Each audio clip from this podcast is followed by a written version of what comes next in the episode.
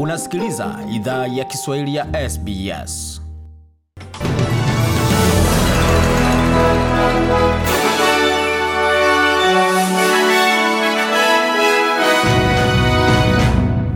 Hii ni idhaa ya Kiswahili ya SBS tukiletea makala haya kutoka studio za SBS na unaweza ukapata pia kwenye tovuti yetu anwani ambayo ni sbs.com.au mkwaju swahili. Idadi ya watu elfu kumi na tano katika jimbo la New South Wales watalazimishwa kuhama kwa sababu ya mafuriko. Taarifa hiyo ni kwa mujibu ya onyo kutoka kwa kiongozi wa jimbo hilo Gladys Berejiklian ambaye amesema matukio kadhaa ya hewa yanajumuika kusababisha mvua kali na mafuriko katika sehemu nyingi ya jimbo hilo. The fact that 15,000 people may need to be evacuated in the next 24 to 48 hours. Nasema hali kwamba watu elfu kumi na tano wataweza hitaji hamishwa katika masaa arobaini na nane au ishirini na nne yajayo ni wasiwasi mkubwa. Tunatazama maeneo ya Northern Rivers pamoja na pwani ya kati ya kaskazini na bila shaka maeneo ya Hawkesbury na Nepean pamoja na eneo la magharibi Sydney ambako onyo za ziada za kuhama zimetolewa. Eneo la pwani ya kusini ya New South Wales nayo inazua wasiwasi mvua nyingi inapotarajiwa na tutaendelea kuifuatilia pia, alisisitiza kiongozi wa New South Wales Gladys Berejiklian. Shirika la ukuaji la dharura la jimbo hilo limefanya tayari shughuli mia nane na hamsini za uokoaji katika masaa 24 yaliyopita. Tukisalia katika taarifa za mafuriko, shule katika eneo ya kusini mashariki ya Queensland zimefungwa kwa sababu ya mvua nyingi. Mafuriko hayo yamesababishwa pia na kuongeza katika eneo la mto wa Logan ambao umefurika zaidi katika eneo la Bodesert. Waziri pamoja na kiongozi wa jimbo hilo Anastasia Palaszczuk amesema kwamba serikali na bunge ya Queensland na watu wake wanahitaji kufuata mwongozo wa dharura pamoja na ushauri wa dharura unaotolewa na viongozi wanaosimamia shughuli za uokoaji. The soaking rain increases the risk of flash flooding from more falls expected today. Amesema mvua nyingi inaendelea kuongeza hatari ya mafuriko yanayotarajiwa leo. Barabara kadhaa zimefungwa katika wilaya ya Morton. Nyumba 78 zinachunguzwa kwa uharibifu na pia kuna zingine 40 katika eneo la Shela Park zinazochunguzwa vilevile kwa uharibifu. Na katika maeneo ya Gold Coast, nyumba nne tayari zimehamishwa wakazi wake kwa sababu ya hatari ya kuweza kubomoka, alisisitiza kiongozi huyo Anastasia Palaszczuk wa jimbo la Queensland. Tukibadilisha mtazamo katika taarifa zingine, kashfa ambazo zinaendelea kuikumba serikali ya Morrison ni kwamba bwana Morrison mwenyewe amesema kwamba mwanaume anayeshukiwa kwa kufanya ubakaji wa dhidi ya Britney Higgins alifutwa kazi kwa sababu ya kukiuka maswala ya usalama mara kadhaa. Bi Higgins ametoa madai kwamba alibakwa na mwanaume huyo ndani ya ofisi ya waziri Linda Reynolds mnamo Machi mwaka elfu mbili na kumi na tisa. Mlinzi wa bunge Nicola Anderson amehoji ni madai ya waziri mkuu akisema kwamba ni ukiukaji upi wa masuala ya usalama yaliyofanywa katika usiku huo ambapo yeye aliweza kuwaruhusu wahusika hawa wawili katika ofisi hiyo akijua kwamba amefuata itifaki zote pamoja na utaratibu wote wa masuala ya bunge.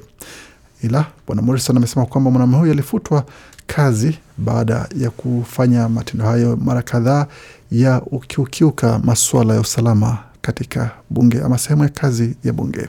Consequently, this was considered serious misconduct in relation to the statement of standards for ministerial. Anasema hii ilizingatiwa kama utovu wa nidhamu mkubwa kulingana na masharti na vigezo vya wafanyakazi wa waziri. Kwa hiyo kwa maneno mengine, aliweza kuondolewa kazini na maswala kwa sababu ya maswala ya kiusalama katika ofisi, na hali ambayo ilikuwa ni hatua ya mwisho kabisa aliofanya, ilikuwa ni kumaanisha kwamba hii ni hatua ya mwisho ya kuweza kuvumiliwa na kupigwa ama kupigwa kalamu.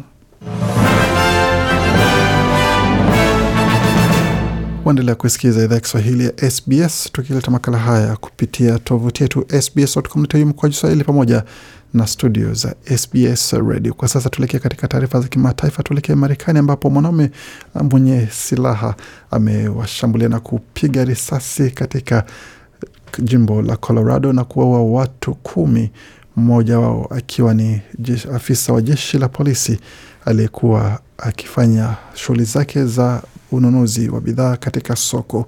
Shambulizi hilo lilifanywa katika eneo la Boulder ambapo mwanamume aliingia ndani ya duka hapo na kuanza kufyatua risasi bila kuchagua anayefyatulia. Afisa mkuu wa jeshi la polisi la eneo la Boulder Maris Herod amesema kwamba maafisa wake wanafanya kila wezavyo kuweza kutambua nani alifanya tukio hilo na kuweza kutoa uhakika na maelezo zaidi. We will be here working night and day. We have one suspect in custody. Amesema tutakuwa hapa tukifanya kazi usiku na mchana. Tuna mshukiwa mmoja ambaye yuko nguvuni tayari, na bila shaka tutahakikisha kwamba jamii iko salama na tutafanya wetuwezavyo kuakisha kwamba katika siku zijazo na masaa yajayo tunamtambua na tunawatambua wahanga wa wale ambao wamefanyiwa tendo hili pamoja na kuweza kufanya kazi na ofisi ya mchunguzi wa vifo haraka iwezekanavyo kuweza kutoa suluhu na taarifa iwezekanavyo. Tukielekea Ulaya ambapo mamlaka nchini Ujerumani zinatarajiwa kurefusha tena muda wa utekelezaji wa vizuizi wakati zikikabiliwa na kuongezeka kwa maambukizi mapya ya visa vya korona.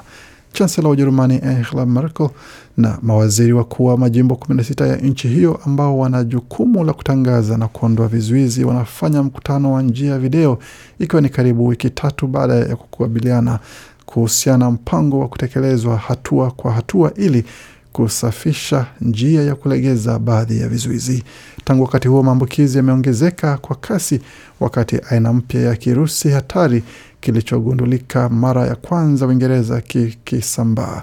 Vizuizi vingi vilivyowekwa vinatarajiwa kukamilika Machi 28 na afisa afisi ama ofisi ya chancellor inapendekeza virefushwe hadi Aprili kumi na nane. Tukielekea barani Afrika ambapo dazeni maafisa wa ngazi ya juu wa Umoja wa Mataifa jana waliomba kusitishwa mara moja kwa mashambulizi holela na kulenga raia katika jimbo la kaskazini mwa Ethiopia la Tigre, wakitaja pia ripoti za ubakaji na vitendo vingine vya kikatili vya manyanyaso ya ngono. Katika taarifa ya pamoja, maafisa hao ambao ni mkuu wa misaada kwenye Umoja wa Mataifa Mark Lowcock, kiongozi wa Baraza la Haki za Binadamu Michelle Bachelet na mkuu wa shirika la wakimbizi Filippo Grandi wameziomba pande zinazogombana kulinda raia dhidi ya ukiukuaji wa haki za binadamu, kulaani manyanyaso ya ngono na kuwajibisha wahusika.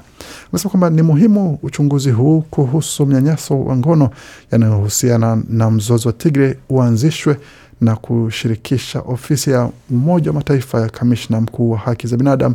Taarifa hiyo ilisema mapigano kati ya wanajeshi wa serikali na Ethiopia na wapiganaji wa chama tawala cha zamani katika jimbo la Tigray, Tigray People's Liberation Front TPLF, yaliua maelfu ya watu na kulazimisha maelfu ya wengine kukimbia makazi yao katika jimbo hilo la milimani lenye wakazi takriban milioni tano.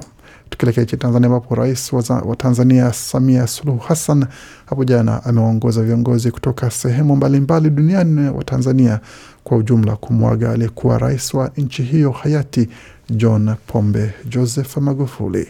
Akihutubia wakati wa shughuli ya kitaifa ya kuuaga mwili wa Magufuli katika uwanja wa Jamhuri mjini Dodoma, Rais Samia amewaondolea hofu wote wenye mashaka kuhusu uongozi wake baada ya kuapishwa kufuatia kifo hicho. Viongozi mbalimbali walimweleza kiongozi huyo kuwa shujaa wa Afrika kutokana na uchapakazi wake na namna alivyoitetea Tanzania pamoja na bara la Afrika. Marais Uhuru Kenyatta wa Kenya, Felix Tshisekedi wa Jamhuri ya Kidemokrasia ya Kongo, Emerson Mnangagwa wa Zimbabwe ni miongoni mwa wageni waliohudhuria hafla hiyo. Marehemu atazikwa Machi 26 nyumbani kwake Chato mkoani Geita.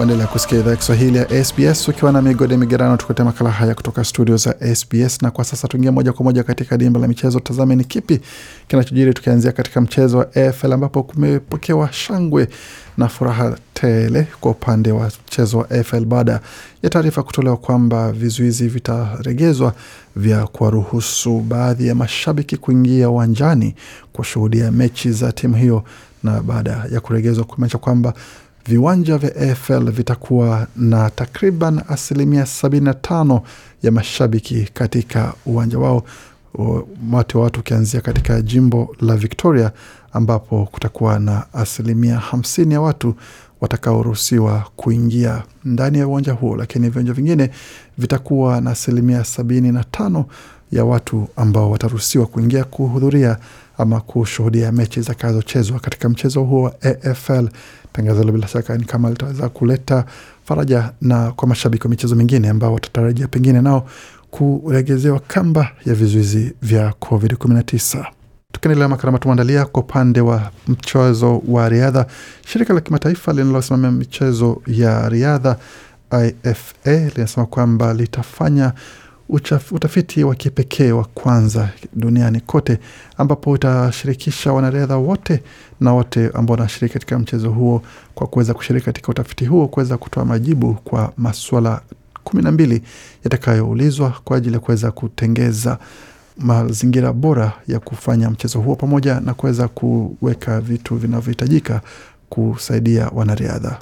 Ripoti hiyo itajulikana kwa jina la World Plan ama mpango wa dunia, natarajiwa kufanyika hadi mwaka elfu mbili thelathini itakapokamilishwa kufanya mageuzi pamoja na kuboresha mchezo huo. Tukiendelea na taarifa zingine ambazo tumeandalia, polisi jeshi la polisi katika jimbo la New South Wales wameendelea kuwaomba wahanga wa shambulizi za kingono wajitokeze kuweza kutoa ushahidi pamoja na kuweza kuzungumzia shtaka analokabiliwa nyota wa zamani wa mchezo wa rugby Jared Hen ambaye amepatwa na hatia ya kumbaka mwanamke katika eneo ama nyumba yake katika eneo la Newcastle mnamo mwaka elfu mbili kumi na nane. Hayne amekana mashtaka dhidi yake kutoka kwa mwanamke huyo akisema kwamba tukio hilo lililofanyika katika chumba cha mwanamke huyo ilikuwa ni kwa makubaliano ya wawili hao. Hayne mwenye miaka 33 alipatwa na hatia ya makosa mawili ya ubakaji wa ngo pamoja na kuweza kushiriki ngono bila ruhusa ya mhusika mwenza.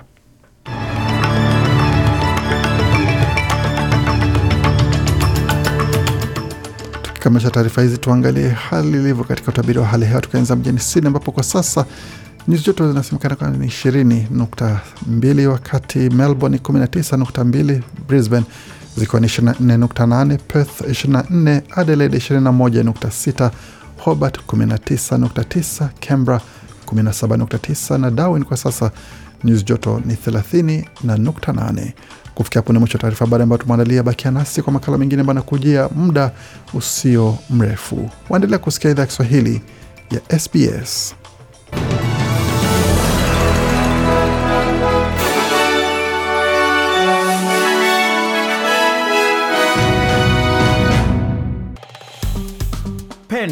Shiriki, toa maoni, fuatilia idhaa ya Kiswahili ya SBS kwenye Facebook.